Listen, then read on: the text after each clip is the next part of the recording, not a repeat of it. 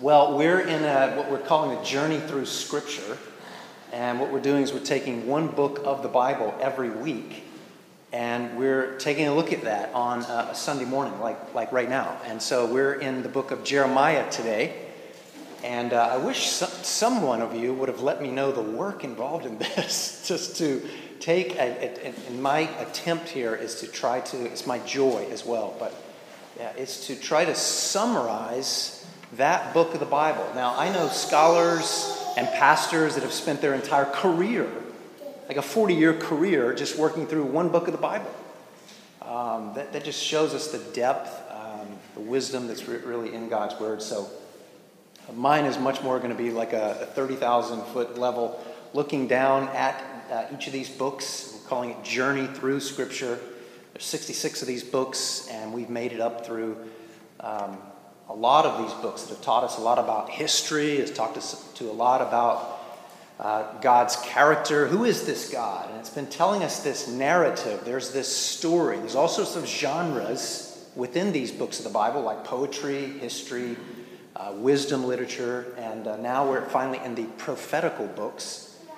And so it's been telling us this story that um, God created us uh, for, for beauty and for joy, and that beauty and joy and fulfillment, our home, would be in God Himself. In fact, we were situated quite um, wonderfully there in the Garden of Eden with incredible stability, all of our needs met.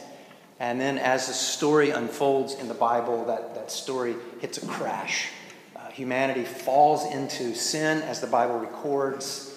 And uh, as we get here in the book of the prophets, uh, they are God's messengers to the, the, their original audience, their own cultural milieu. They're speaking into that audience. So they're not just uh, fortune tellers, they're talking to an original context. And so if you don't understand what you're reading in one of these prophetical books, it's most likely because you and I, we don't understand the cultural milieu and the very original context to which they were speaking into. Western thinkers and San Franciscans, we typically can come to the Bible and just ask, what is this saying to me? And if it's saying something to me, then it's, uh, it's great. The Bible's great. But if it's not and I don't understand it, we can just sort of put it back on the shelf and not deal with it. I'm encouraging us in Journey Through Scripture is to see that God has certain authors who are speaking to an original audience. And yes, that original author is also speaking to us. But it's not just about us as we read in our English translations of the Bible, uh, it's for a global audience. So, anyway, here we are in Jeremiah today. And Jeremiah's main uh, words in this 52 chapter book it's going to be words of, of warning. He's warning them about a coming judgment. Judgment is coming, and by that judgment, he doesn't mean Armageddon at the end of the world. He means that the Babylonians, one of the surrounding countries and empires that are rising during that time, are going to come in to Jerusalem and attack them, siege the city, burn the temple, and then those people would be taken off into captivity. And they would be in that captivity for 70 years and so Jeremiah is a prophet who's living in that day. He's actually telling these people, we need to repent. And he's wanting these people to repent of their idolatry, but also the rampant injustice, the flagrant forgetfulness about the poor and the widow and the fatherless. And uh, he's speaking out against it as a, as a prophet of the Lord does. So he's calling them to repent. And so there's those warnings. And then he gives us hope throughout this book. And so I hope you hear this hope this morning.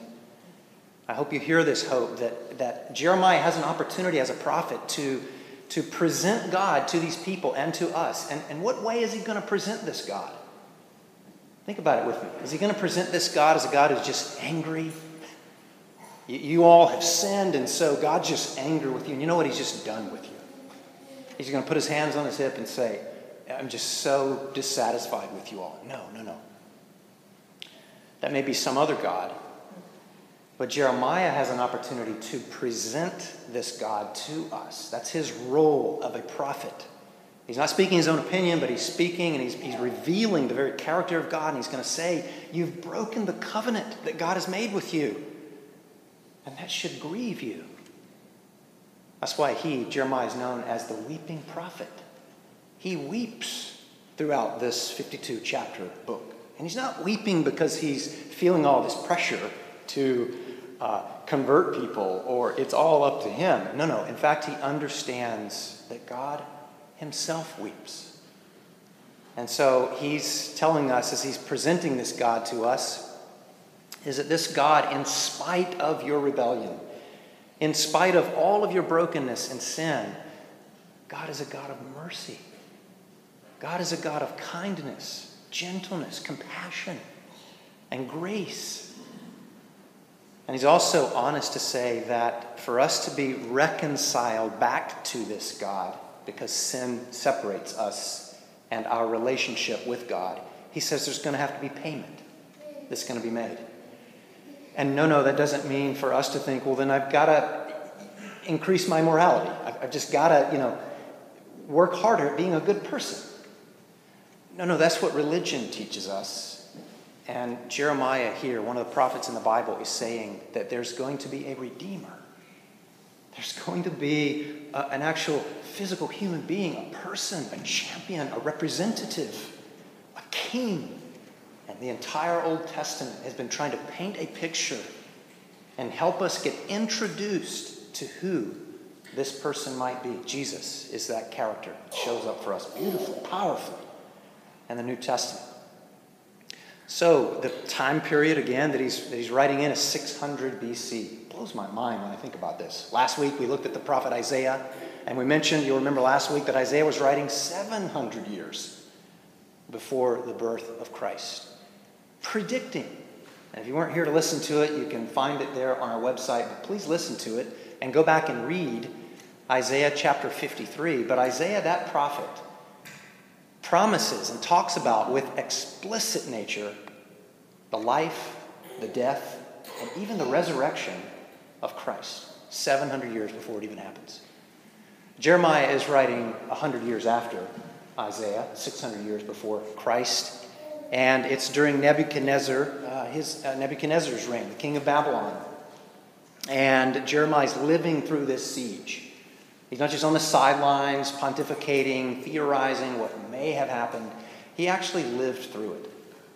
And it's, it's, uh, it's in chapter 36 of the book that God is instructing him to take all of your sermons, Jeremiah, take all of your poems, Take all of it, and I want you, uh, your essays, and I want you to commit to writing them down. Put them in a scroll. And so Jeremiah uses the scribe named Baruch, and Baruch puts it into a scroll. Baruch is mentioned there in the book of Jeremiah, in case you come across that name and think, well, what is he doing in here? Baruch also writes some things about Jeremiah in that book. And the purpose for this whole book, you know, you're, probably asking, um, how does this book fit into the rest of the Bible? What's the purpose? He, Jeremiah, is gently trying to get these people to repent. That's what's happening there. Repent of their wickedness and their sin. So, some major themes. I'm going to cover some major themes that happen in the book, and here, moments from now, I'm going to use a sample passage, Jeremiah chapter 31, and we'll dive a little bit deeper there.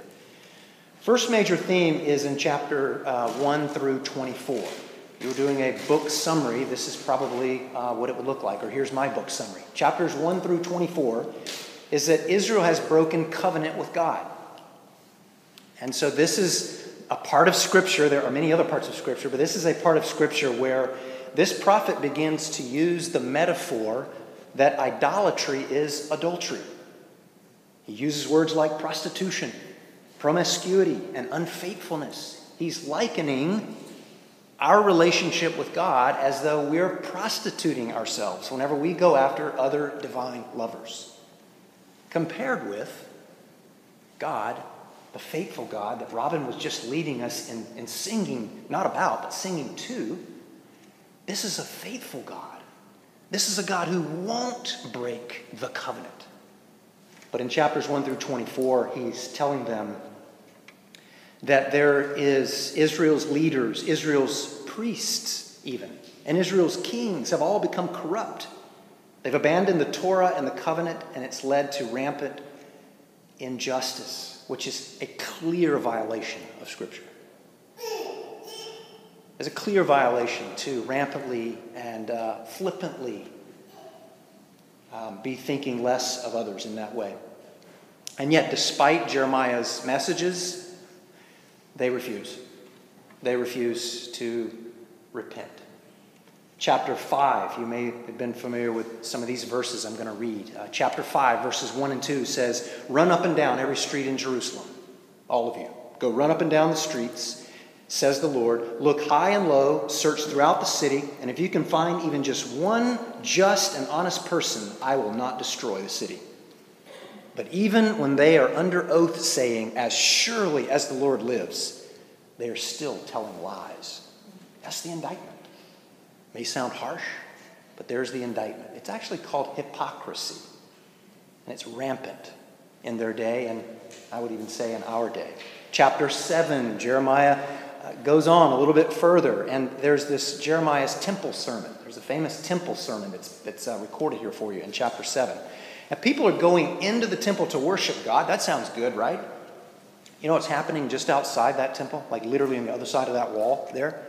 They're worshiping other gods, and some were practicing the horrible Canaanite practice of child sacrifice.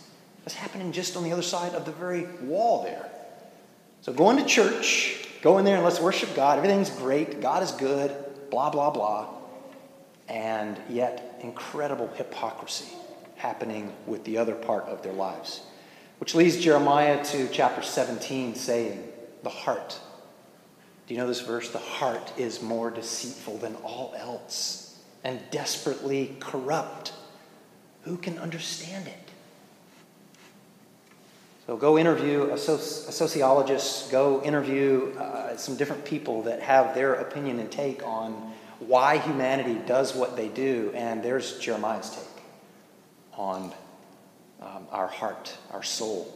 Tw- chapter 25, in the first year of Babylon's new king's reign, Nebuchadnezzar, God tells Jeremiah to announce that the Babylonian armies are going to come and take them into exile. That's, what, that's explicitly right there. It's laid out in chapter 25. Next part of the summary is chapters 26 through 45, where there's judgment and hope. Please hear the and hope part. Please hear the and hope part. Don't be listening to this right now or leaving here thinking, yep, I knew it. I knew it. I knew God is angry. I had a parent that was angry at me, and that's one, one of the reasons maybe why I don't want anything to do with God. God's an angry deity. And uh, no, no, God is a God of hope. Jeremiah is presenting this God as a God of. So, chapter 26 through 45, 29, chapter 29, you'll remember this verse. I know the plans I have for you, declares the Lord.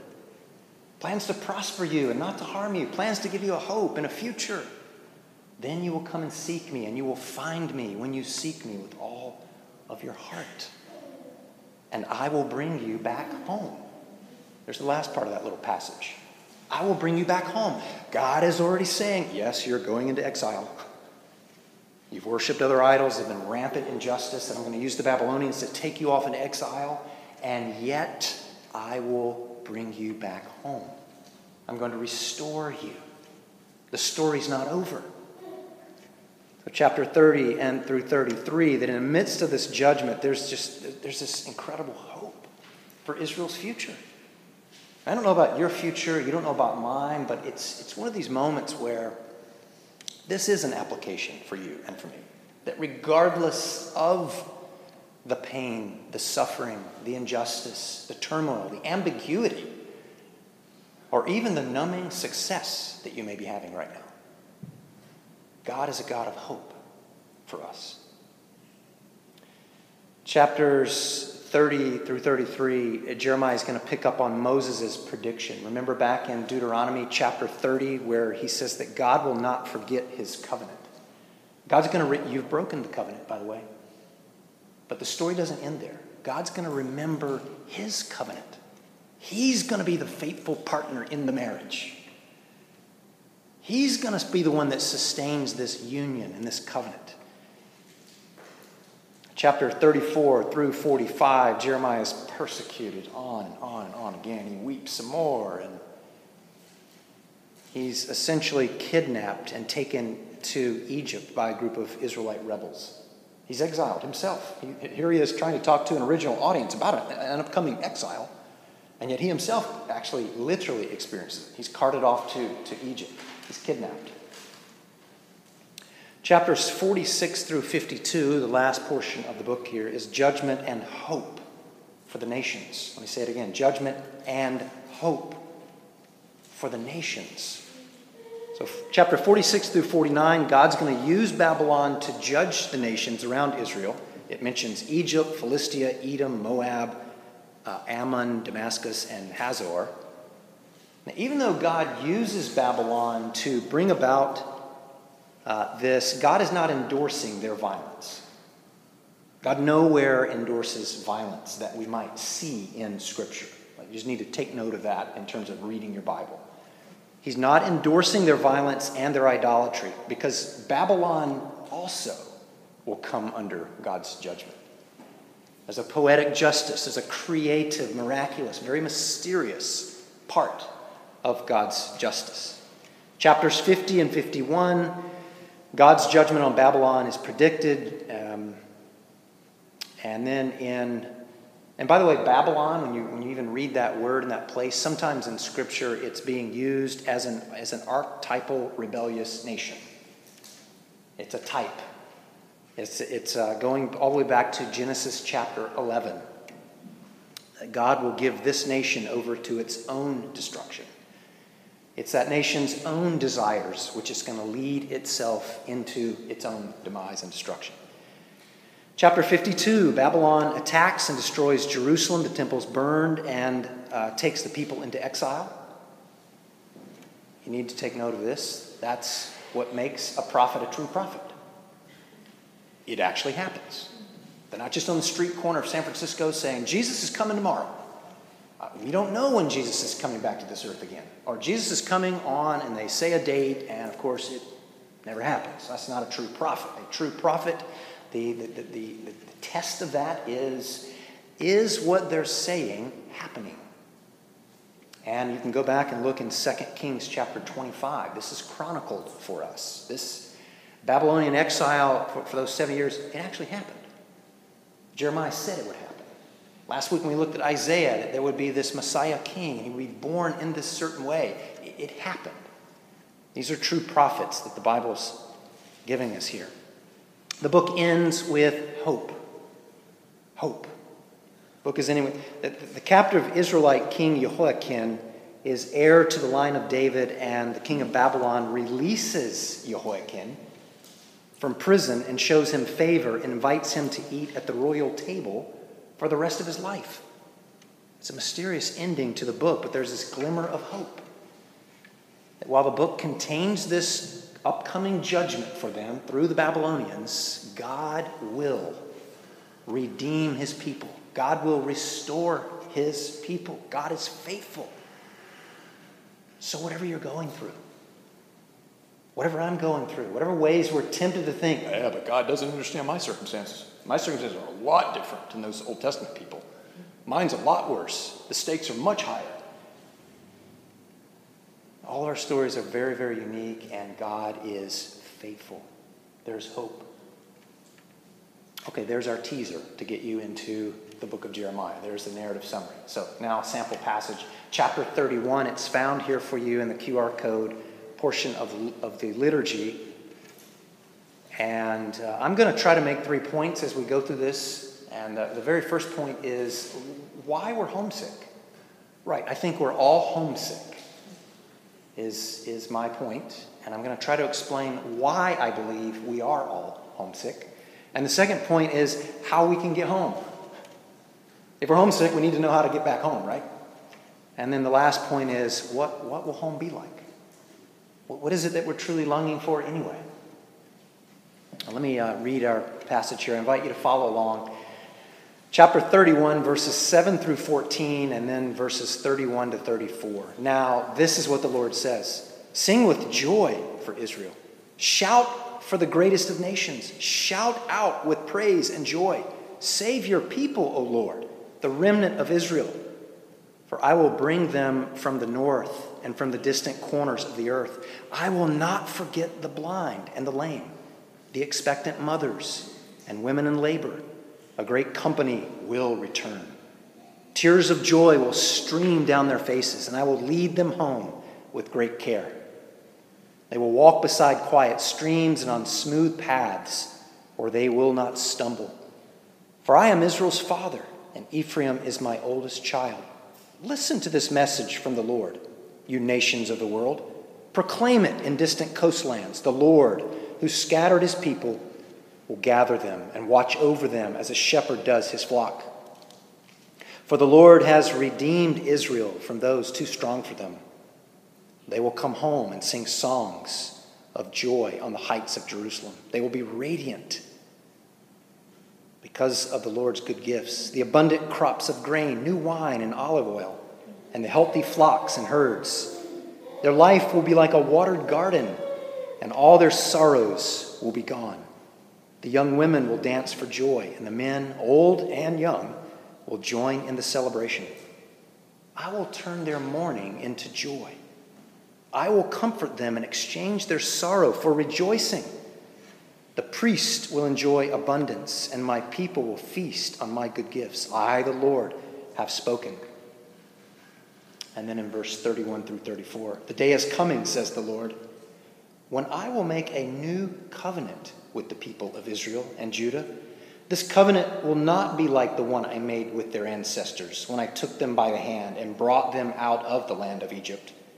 They broke that covenant, though I loved them as a husband loves his wife, says the Lord. But this is the new covenant I will make with the people of Israel after those days, says the Lord. I will put my instructions deep within them, I will write them on their hearts. I will be their God, and they will be my people. And they will not need to teach their neighbors, nor will they need to teach their relatives, saying, You should know the Lord. For everyone, from the least to the greatest, will know me already, says the Lord.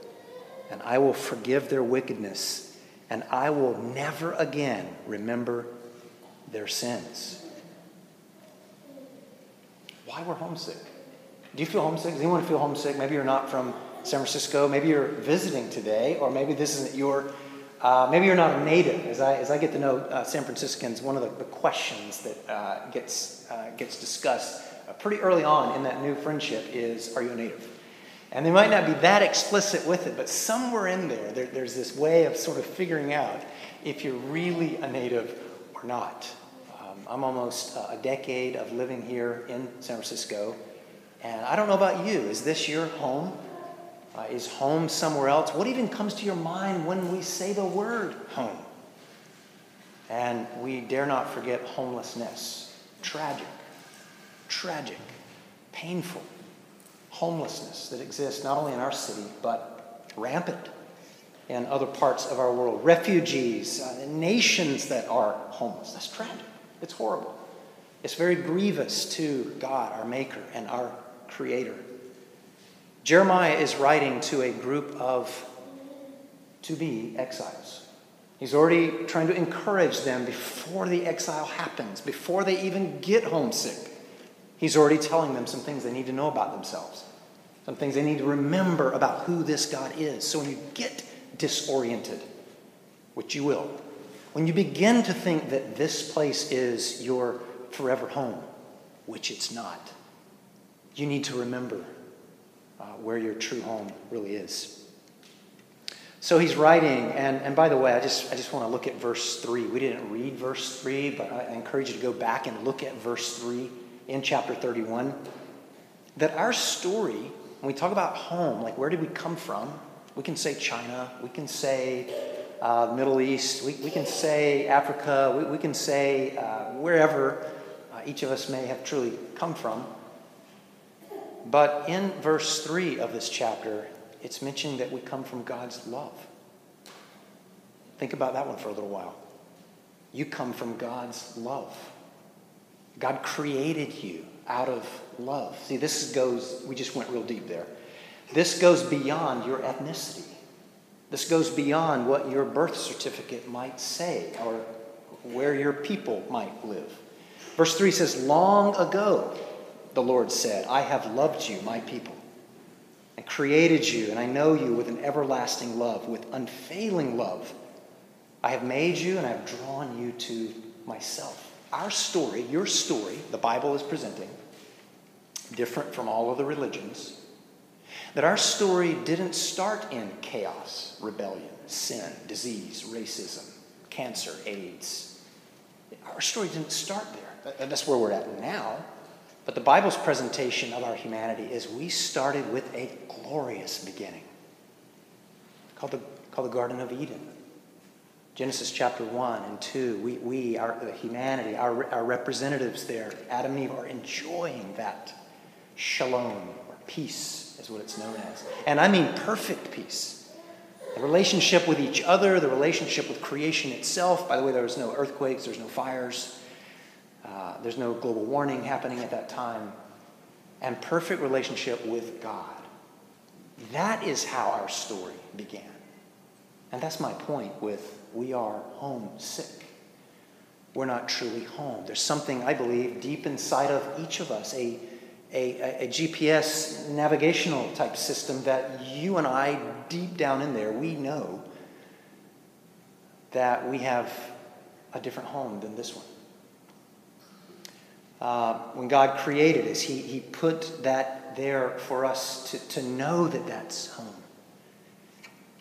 Every, everyone agrees that something went wrong.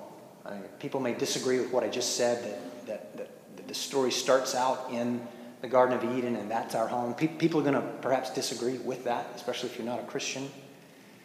But I think, Christian or not, I think everyone would agree that something went wrong.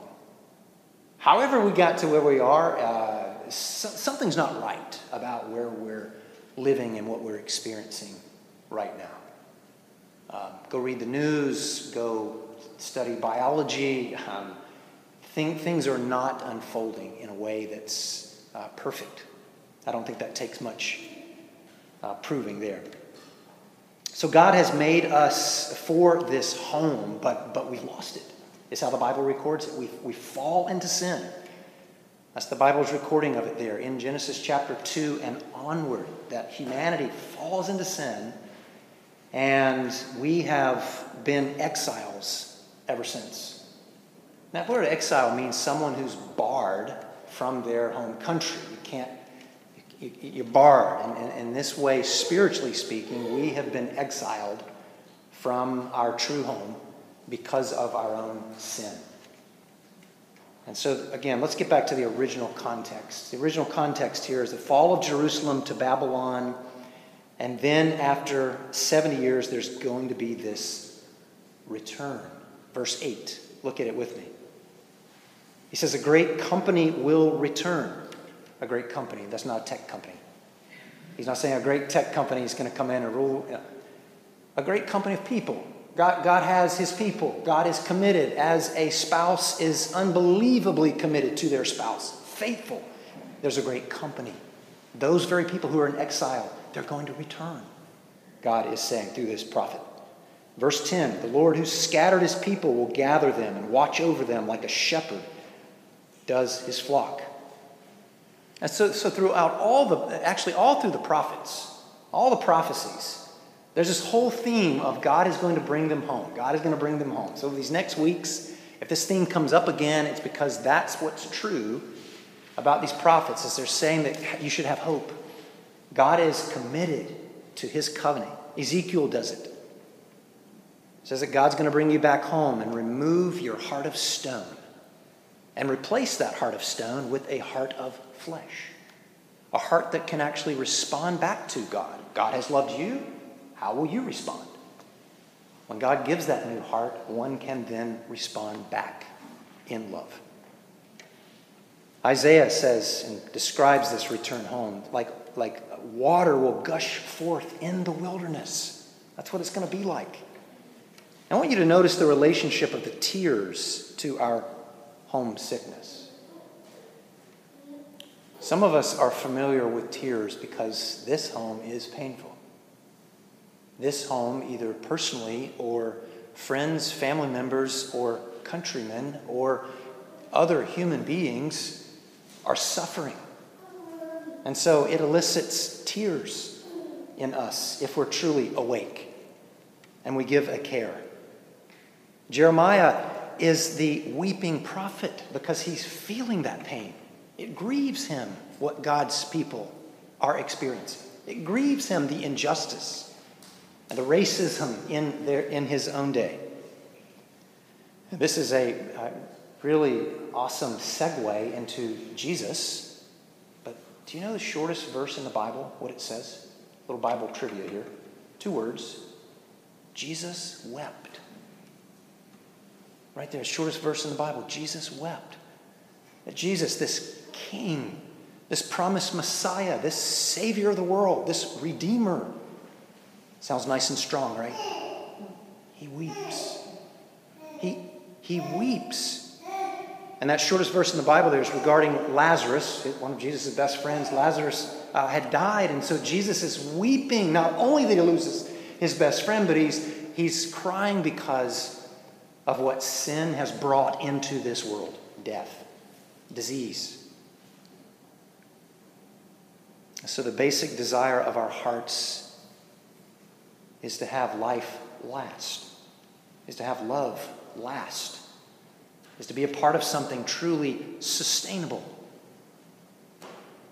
And someone responds, Well, yeah, I was just on an amazing vacation. It was, it was so, so awesome. Well, then why are you back here telling us about it? Why aren't you still on vacation? It's not truly sustainable.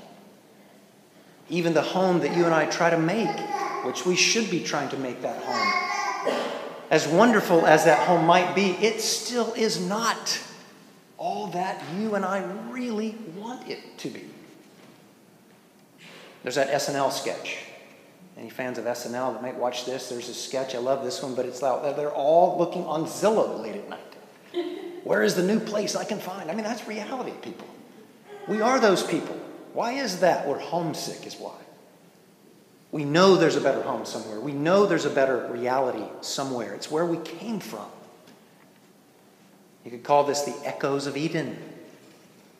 Borrowing from a seminary professor of mine there, Jerram Barrs was his name. Echoes of Eden, he would say. That longing in your heart. And C.S. Lewis quotes or C.S. Lewis talks about this in Mere Christianity, that book, phenomenal book, by the way. He says, If I find in myself a desire which no experience in this world can satisfy, the most probable explanation is that I was made for another world. Do you have desires that this home is not providing for you? The answer is not divorce. The answer is not um, fill in the blank? The answer is think, think, feel. You were made for a different world. You came from somewhere else. We've been made for a different world. Psalm 90 mentions, Lord, you have been our home. Lord, you are my dwelling place. Psalm 90 is wonderful. God is the home that we're missing. God is that place and that person that whenever you and I feel displaced, and for some of our friends who are displaced, this is where hope begins to stream into your heart. And so don't mask your spiritual homelessness by building a career. Thinking that that will be the ultimate home, that will provide and be the ultimate experience for you. or building a house, or several of them, or the family. We're homesick. We're homesick. How do we get back? How do we, how do we get home? Verses 1 through 4. I encourage you to go back and read this in this chapter, but listen to some of the actions of the Lord of how we get back. Well, wait a minute. You said, How do I get back? I thought I was going to be given a to do list about how to get back. Well, let's talk about God's commitment and covenant with you to help you get back something that God does on behalf of you. That's called the gospel. That's the good news about Christianity. That's the distinctive feature. God is doing something on behalf of, of those who can't do it for themselves. Verses 1 through 4, he says, I will be their God and they will be my people. I will come and give them rest. How does that sound to you if you're overworked? I have loved you with an everlasting love. I have drawn you to myself. I will build you up again. And then verses 8 through 11. This is printed there for you. More actions of the Lord. I will bring them from the distant corners of the earth. I will lead them home with great care. I am your father. I will not forget the blind and the lame. I love that that verse is there. Because you could almost read this and start thinking, oh, it's going to be the strong ones that he selects. It's, it's going to be those that can, can you know, strap up their boots and just, and just be you know, good, energized, hardworking people. And this should make us remember last week where in Isaiah chapter 61, remember that text where Jesus, standing up in the temple, reads from that very passage and says, I have come to give sight to the blind. I have come to help the lame walk. I have come to set the prisoners free. Jesus is constantly thinking for the least of these. So, how is God going to redeem his people? I mean, is it going to be through the prophet? Is that what's going to happen? Is Isaiah trying to present himself as the hero and, hey, everyone, just come follow me? I'm convince you that I have such a great plan. Verse 11 is the answer, real quickly, is no.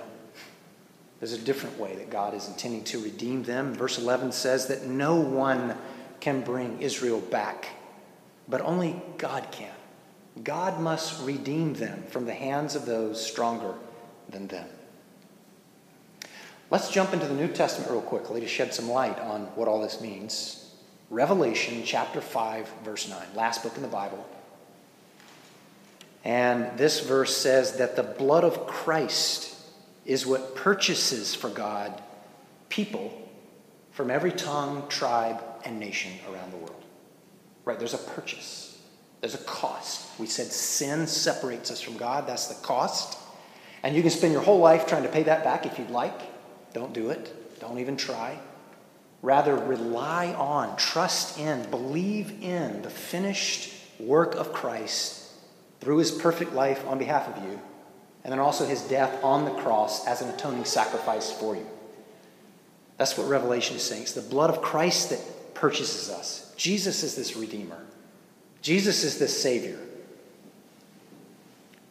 I found this cool this week, but Matthew, the gospel writer, Matthew chapter 2, quotes Jeremiah chapter 31. He quotes it, and he says that Jesus is fulfilling this Jeremiah chapter 31. Remember when King Herod ordered the execution of all the male children two years old? Remember, remember that? All children two years old and younger, Herod says, go wipe them all out. Go execute every single one of them. It's an attempt to get rid of Jesus, by the way. Do you know where Jesus and his family fled to during that time? They fled to Egypt. Jesus became an exile.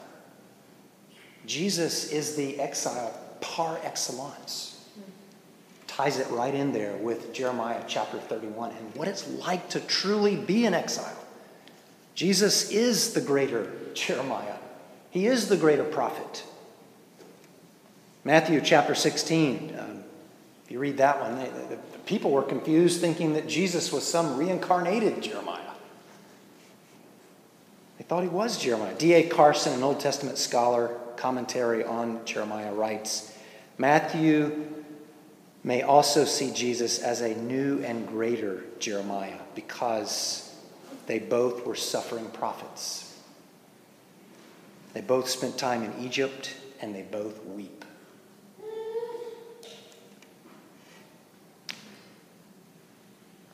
Luke chapter 22, Jesus sweats drops of blood as he's about to be crucified. The very night before Christ is going to be crucified, he's sweating drops of blood. This is what it's costing Jesus to get us back home, to reunite us with God. Luke chapter 19, Jesus wept over Jerusalem. He says, Oh, how I wish I could take you, Jerusalem, under my wing. As a mother hen does that, takes her chicks under her wing. I find that extraordinary. It's beautiful. How Jesus is, is weeping like a mother and even referring to himself as a mother in that very passage. He weeps. And Hebrews chapter 13 mentions that this cross of Christ is going to be outside the city gate. Once again, we see Jesus as being exiled, kept outside. Remember in the Old Testament how we were looking at it? I think we were in the book of Leviticus, but the Old Testament wanderings in the wilderness where they ended up placing their hands on a goat, sort of transferring their sins to the head of this one goat. It was called the scapegoat. Remember that? And then that goat was just sent off into the wilderness. It was supposed to be an image of your sins being forgiven. It's dealt with, it's sent away, it's remembered no more. Jesus is the true scapegoat. Jesus is that one who's taking upon himself your sin, our sin. And so, because of our sin, we deserve this spiritual exile, but Jesus took it upon himself. That's how we're brought in. And so, the most beautiful home that you can imagine is a very small echo of this place Jesus has prepared for you. He says, I go away, Jesus says. I go away to prepare a place for you. It is beyond your imagination. Or the closest relationship that you can imagine is a very small echo of this close relationship and this home that God is providing for us. The last point here what will home be like? Notice this theme of tears again. Again, there's just this theme of tears that keep going through the book of Jeremiah, and it shows up for us again here. Verse 9 Look at it with me. It says, Tears of joy will stream down their faces when the exiles return home. Or verse 4 God, God will rebuild you. You will again be happy and dance merrily with your tambourines. Verse 13 Mourning. Your mourning will be turned into joy. God will comfort you and exchange your sorrow for rejoicing. Do you need to hear that this morning? I do. I need that good news. I need to be reminded that the story of what our future home will, will look like is that there won't be tears there. Jumping to Revelation again. Revelation chapter 21, verse 4. God will wipe away every tear from their eyes. And by the way, the book of Revelation, he's, he's explaining what life is going to be like when Christ returns to this earth, and there's, there's going to be a restoration of all things. Uh, there's going to be a restoration, and so he's saying there will be no more death, no more mourning or crying or pain, for the old order of things have passed away. Lastly, here, real, real quick, let's look at verses 31 through 34. There's this new covenant. He talks about a new covenant. And what you need to know about a new covenant is, is it means a new relationship. It means a new relationship with God through Christ. That's what God is promising that He's going to do for these people 600 years before it even happens. Remember, Moses was that mediator of the first covenant. Remember that portion in Scripture there in Exodus and, and kept going forward where he is instituting that covenant there and he's sprinkling the blood. I mean, we would have been, we would have been like, wow, that's awesome. But we probably wouldn't have felt, wow, that's beautiful. Jesus institutes a new covenant, which is not only powerful, but it's beautiful. It humbles us to think that this very God not only wants something to do with me, but draws close to me through this one called Christ. Jesus is the better mediator. The Lord's Supper or communion. This should ring a bell every time we do this every Sunday. Whenever we're pouring the wine out, we say that uh, Jesus said, This cup is the new covenant in my blood, which is poured out for you. What does that mean? What is new covenant? Jeremiah 31, verses 31 to 34, in talking about this new covenant, is saying, Christ's blood will be poured out for you. That's what new cup. Jesus is wrapping it back around once you get to the New Testament and hear him speak. He's saying that that blood um, and that new covenant there is, is, is going to be my blood. So if you get what we're talking about this morning, if you get it, if it's coming to you and God is making sense of all this to you about this hope, and we were made for a different home than the one that we're experiencing right now, and Christ is the way back. And what a little bit of that is going to look like, uh, you will want to uh, regularly visit your true home through prayer. That's how you and I can visit this true home. We can spend time with God. We said God is home. Pray to Him. Pray to Him. Spend time with this God. Regularly visit that home. This is a wonderful question to ask us all, but are, are we, are, are we taking advantage of that? Are we receiving that invitation to spend time with God in that way? Visit, uh, visit this home and experience His love and His presence that, that speaks to you and reminds you, I am yours and you are mine. And this is not the kind of gimme prayer. Like, Lord, give me this. Lord, give me that. I'm in a fix or I'm in a bind or give me that. This is visiting home in prayer will, will allow you to cry tears of hope. You cry tears of hope, not despair, but hope. And the second thing, uh, encouragement, is to renovate this world. So revisit your home through prayer. And the second takeaway is renovate this world, this one right now, this temporary home.